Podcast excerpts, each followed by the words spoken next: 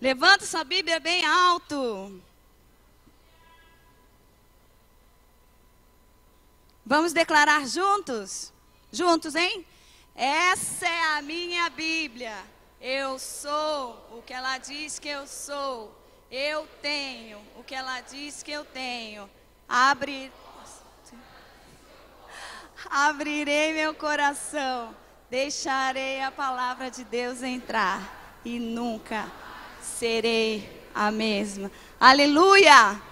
Obrigada, Pai, porque a tua palavra é o nosso alimento. Obrigada, Senhor, porque a tua palavra e a sua presença, Senhor, é que nos fortalece. Em nome de Jesus, Espírito Santo, te damos livre acesso aos nossos corações, ó Pai. Como cantamos aqui e ministramos, Senhor, a sua voz, Senhor, ecoa, Senhor, em nosso ser. A sua glória, Senhor Jesus, está ao nosso redor, sua glória está sobre a terra, Pai.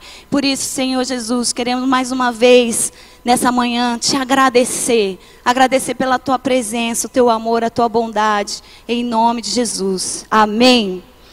Glória a Deus. Abra sua Bíblia em Provérbios 13, 12.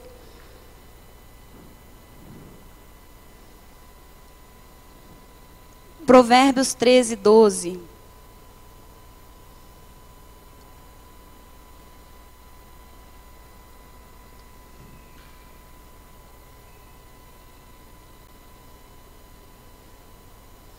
Amém? A expectativa que se adia deixa o coração adoecido, mas o anseio satisfeito renova o vigor da vida. Tema de hoje: boas expectativas. Quais são as suas expectativas? Elas são boas? Elas são ruins? Suas expectativas são grandes? São pequenas? Suas não tem expectativa? Como assim? Suas expectativas, as nossas expectativas, elas podem tanto limitar como ampliar a nossa vida. Se a gente espera coisas boas, nós vamos receber coisas boas. Se esperarmos que nada vai melhorar, nada vai melhorar. Isso não é um pensamento positivo. Isso é a palavra que Deus ensina, que é a semente que a gente semeia. Se a gente semeia coisas boas, a gente recebe coisas boas. Então, a gente coloca nossas expectativas nas coisas boas, nós vamos também colher coisas boas, amém? Eu não sei quanto a você, mas eu, por um bom tempo, tive as minhas expectativas muito baixas. Eu não queria pensar um pouquinho a mais ou colocar sonhos muito grandes, porque eu tinha um grande medo de me frustrar e ficar com aquele sensação, aquele sentimento de decepção, sabe? Ai, de novo não deu certo. E às vezes meu pai falava: "Não, nós vamos no cinema sábado, vamos passear e tal". E aí eu ficava naquela adrenalina, né, adolescente, 12 anos, tal. Ai, nós vamos no cinema. Tinha acabado de sair, acho que o cinema, assim, tinha um lá no Rio, na praça no Rio de Janeiro. Lá em Niterói tinha um cinema. E, e aí ele falava, ah, então, um irmão ficou doente e a gente vai ter que cancelar o cinema. Aí vinha aquele sentimento, ah, não, não acredito. Então, eu nunca queria colocar os meus sentimentos por causa desse medo de, ah, vou me decepcionar de novo, vou ficar decepcionada, vou frustrar, vou me frustrar. Mas sempre arrumava um jeitinho até de encobrir essa frustração. Pegava a palavra de Deus, basta cada dia ser o mal. Para que, que eu tenho que ficar com grandes expectativas se basta cada dia ser o mal? Dava até um jeitinho bíblico. Mas eu percebia que essa atitude, ela bloqueava, além do meu crescimento, ela bloqueava os meus sonhos. E a frustração, às vezes, ela não é algo tão negativo. Por quê? Porque ela faz parte da nossa vida. Ela faz parte de uma busca. Só se frustra quem está sempre buscando. Não vai se frustrar nunca quem não tem expectativas, quem não tem sonhos, quem não quer realizar nada, não vai se frustrar mesmo, vai ficar, né? Só ali basta o seu dia a dia, cada dia, vamos passar um dia após o outro, viver o presente, que nem o, o povo tem falado aí, né? Viver o presente, mas não no sentido de viver, por exemplo, você está aqui, você está ouvindo a palavra, você está aqui, né? Mas no sentido de que, ah, basta cada dia ser mal. A frustração é um sinal de que a gente está tentando. Não aconteceu ainda, mas vai acontecer. Amém? Glória a Deus. E nós vencemos. Nós vencemos as frustrações, perseverando, buscando os objetivos. E a palavra de Deus, ela sempre nos ensina a avançar. Tem um texto muito conhecido, que é a mulher de fluxo de sangue, que encontra em Marcos 5, 25. Ela tinha gastado tudo o que ela tinha. Gastou tudo. Imagina o nível de frustração que essa mulher estava. Imagina o sentimento que ela estava, porque ela se sentia, além de rejeitada, já tinha tentado tudo, todos os, os médicos já tinham tentado tudo. Doze anos com aquela enfermidade, longe da família, não podendo chegar perto das pessoas porque ela era imunda. As pessoas viram, viam ela como imunda. Então você imagina o nível de frustração que essa mulher estava. Não tinha mais saúde, não tinha família, acabou. Acabou para ela. Mas a gente conhece a palavra do Senhor. E nós devemos enfrentar, assim como aquela mulher. Ela ouviu de Jesus. Ela ouviu de Jesus. E de repente, os olhos dela brilhou novamente. Eu tenho uma esperança. Sabe quando os olhos brilham, até muda. Abre um sorriso, os olhos ficam brilhando, melhora a postura. Muda até a fisiologia física. Ó, levanta os ombros aí, dá um sorriso. Uma esperança brotou no coração dela. Ela ouviu Jesus, ela ouviu de Jesus. E Jesus, ele estava no caminho. Ele atravessou o lago da, da Galileia, estava entrando na cidade de Cafarnaum. E uma grande multidão se aglomerava ali esperando Jesus. E ela teve uma estratégia, se infiltrou no meio do povo. E qual que era a maior expectativa dela? Ser curada, voltar para sua família. Ela não deixou o tempo nem a frustração paralisar a vida dela. Ela não deixou que essas coisas te roubassem a fé dela. E a esperança é assim, na nossa vida a gente tem muitas expectativas. Eu fiquei imaginando é, a esperança mais ou menos assim, ó. Tenta imaginar uma, a sua esperança. Você tem uma esperança? Uma expectativa? Tem uma expectativa? Tenta transformar essa expectativa numa imagem. Tenta transformar essa expectativa numa imagem. Está vendo a imagem? Vai, gente. Quando você era criança, você imaginava lá, você correndo, você subindo na árvore, você nadando, você voando. Usa a imaginação. Imagina essa foto. A sua expectativa está nessa foto. Coloca ela no quadro, agora coloca na sala da sua casa. Sonha. Traga a realidade essa expectativa que está no seu coração.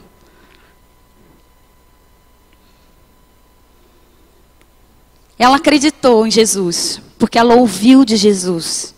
E quanto mais a gente ouve a palavra, a gente crê e a nossa fé é fortalecida. Ela ouviu Jesus, que Jesus curou um, um leproso, expulsou espíritos mal, acalmou tempestade. E ela estava lá tão cheia de fé. Ele tem poder. Ele tem poder para me curar. É a última chance. É a única chance. E Marcos 5, 28 fala: Se eu tão somente tocar em seu manto, eu ficarei curada. Ela não precisava que Jesus olhasse para ela e declarasse uma palavra. Ela não precisava que Jesus colocasse as mãos sobre ela e falasse ser curada. A fé dela era tão verdadeira que ela falou: se eu tocar, nem precisa ser na pele, pode ser na, na pontinha. E você sabe o que aconteceu, né? ela pôs em prática a fé. Quanto mais a gente exercita a nossa fé, quanto mais a gente coloca em prática a nossa fé, menos nós somos cativos dos nossos medos. Porque a nossa confiança não está naquilo que a gente acha, o que a gente pensa. Porque nós somos muito influenciados. Nós somos influenciados pela nossa criação. Nós somos influenciados pela nossa cultura do nosso país. Somos influenciados por aqueles que nos cercam. Nós somos muito influenciados. Nós temos que ser mais influenciados pela palavra do Senhor Jesus. E quando essa mulher tomou essa decisão de ir até Jesus, mudou completamente a história da vida dela. Ela recebeu virtude. Ela não ficou olhando o que ela já tinha passado. Ela não ficou falando assim: ah, eu vou até Jesus. Eu já fiz cirurgia. Um monte de médico já me examinou. Ela não ficou chorando pelo passado. Minha família me abandonou. Já tomei um monte de remédio. A, a, a medicina mais moderna da época, eu já, já, já fiquei como teste lá do, com os médicos. Vou ficar aqui e vou morrer. Imagina se ela tivesse pensado dessa maneira, a gente não ia ter essa história na palavra do Senhor. E a decisão é assim, irmãos. A decisão pode mudar uma vida. Uma decisão pode mudar uma história. Uma decisão que você toma boa pode mudar uma história. Uma decisão que você toma errado pode mudar toda uma história. E aí eu fiquei pensando nessas decisões, na palavra do Senhor. Imagina se José tivesse se rendido lá à mulher de Potifar, se ele não tivesse ó, corrido, o povo poderia estar morrendo de fome, né? Poderia ter morrido de fome. E tantas outras histórias, a rainha Esther, imagina se ela se acovardasse, se ela fugisse ali, ou se ela, não, eu não tenho coragem de falar com o rei. Eu vou morrer se eu falar com o rei. Se ela não tomasse a decisão de interceder. Se Davi não fosse até lá o, onde estava o exército e falasse, eu vou matar esse Gardareno. Esse. se ele não tivesse vencido Golias, se Jesus não tivesse morrido na cruz por nós, quantas decisões nossas decisões aqui também, né? Se o, se o José não tivesse casado com a, com a Maria, não teria esses filhos lindos, não teria os netos, né? Tantas histórias na nossa vida que nós fizemos, tomamos decisões. Se eu não tivesse vindo para São Paulo, não ia conhecer o Klaus. Mas a mulher do, eh, do fluxo de sangue, ela não desistiu. Ela disse não para a situação ruim que ela estava passando. Ela disse não, eu não vou desistir. E nessa manhã eu te convido para dizer Convido você para dizer não à situação difícil que você pode estar vivendo nesse momento, entregando todas as suas ansiedades, confiando, confiando no poder do Senhor, confiando no agir de Deus sobre a sua vida. Nossas decisões devem ser alicerçadas na palavra de Deus. Nós tomamos em média, estatisticamente, né, nós temos mais ou menos de 400 a mil decisões por dia. No nosso dia nós tomamos. Então, tem decisões simples, como que roupa eu vou vestir, até uma decisão mais complicada, que perde o sono, perde os cabelos, né? Decisões simples, que você abre o olho, vou fazer isso, ou decisões simples de escolher uma roupa no guarda-roupa, tem vezes que isso não é tão simples, né? Tem hora que não é tão simples. Às vezes tem a frente do guarda-roupa, a gente tem que tomar um monte de decisão. Essa não combina com essa, esse não, esse sapato não vai, aí. Então nós tomamos muitas decisões. Pessoas que trabalham assim no jurídico, na administração, Acredito que a Samanta que, que administra a igreja toma mais de dois mil decisões no dia, ela nem percebe. Mas nós somos, tomamos decisão todos os dias. E nós somos os maiores responsáveis pelas decisões. Você pode declarar isso? Eu sou responsável pela decisão que eu tomo. e eu estava lendo uma parte de Shakespeare. E no diálogo de Brutus com Cássio, ele fala assim: A culpa, meu caro Brutus, não é de nossas estrelas, estrelas aqui como destino. Então, a culpa, meu caro Brutus, não é de nossas estrelas, mas dos nós, de nós mesmos que consentimos ser inferiores. Assumir nossas escolhas, mesmo quando elas não foram boas, é muito importante, porque através de uma escolha ruim, nós aprendemos também, nós crescemos a não fazer de novo. Através, às vezes, a gente pode ter uma escolha ruim e deixar passar e, de repente, fazer outra escolha ruim. Mas prestar atenção nas escolhas ruins que fez, para poder não cometer novamente escolhas ruins. Mas nem sempre nós vamos acertar, mas nós erramos menos quando nós buscamos no Senhor, primeiro, pra, antes de tomar uma decisão. Quando Jesus estava lá no, no Getsemane, ele teve que tomar uma grande decisão. Ele já tinha tomado a decisão de ser o Salvador. E lá quando ele estava ali chorando, saindo sangue dos seus poros, ele continuou no propósito. Senhor, essa decisão que eu tomei, ela é muito difícil. Meu Deus, mas eu vou cumprir o propósito que o Senhor colocou no meu coração. Nós temos muitas decisões como cristão, mas nós nunca podemos abandonar nossa fé, porque o nosso Deus nunca nos abandona. Não podemos virar as costas por uma dificuldade, porque o nosso Deus nunca virou as costas por nós, para nós. Ele cumpriu o seu propósito até o fim. E a decisão que ele tomou mudou toda a história da nação, toda a nossa vida. Por isso que nós estamos aqui adorando, exaltando, glorificando o nome dele essa manhã. Porque o amor dele encheu a nossa vida, nos trouxe salvação, perdão.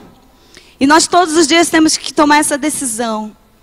Decisão de perdoar, a decisão de confessar na presença do Senhor as nossas falhas, a decisão de agradecer.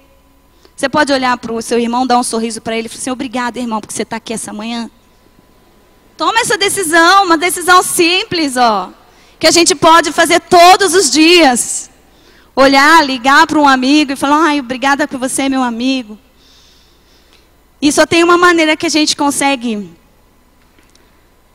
tomar essas decisões e nos manter na palavra do Senhor, que, fica em, que se encontra em 2 Coríntios 4, 18. Assim, vamos ler juntos? Assim, fixamos nossos olhos naquilo que se vê.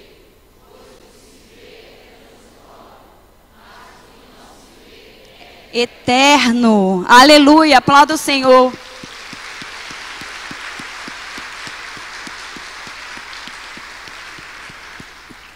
Então tome a decisão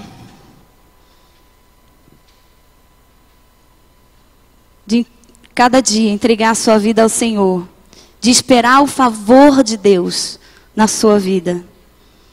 Eu já estou terminando. Eu quero convidar os irmãos a ficar de pé. E falar com Deus aí no seu coração. Entregando as decisões que você tem que tomar na presença dEle.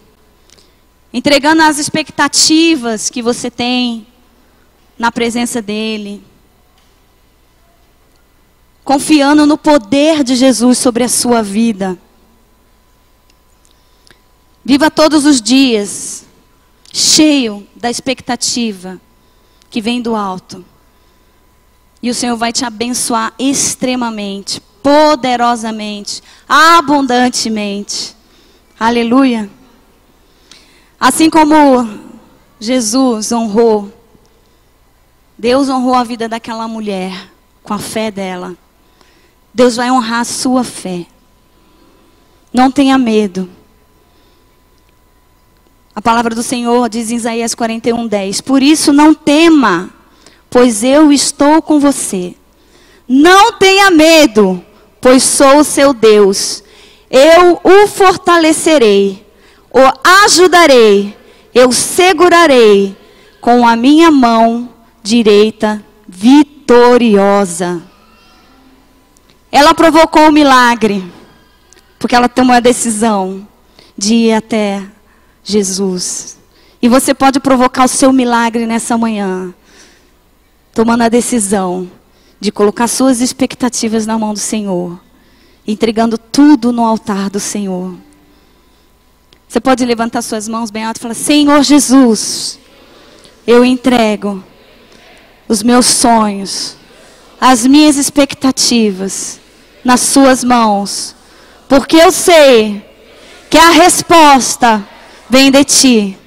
Eu confio em Ti e declaro nessa manhã que estou segura em Ti, meu Deus Todo-Poderoso, em nome de Jesus. Aleluia! Glorifica o nome do Senhor. Glórias, glória a Ti, Senhor.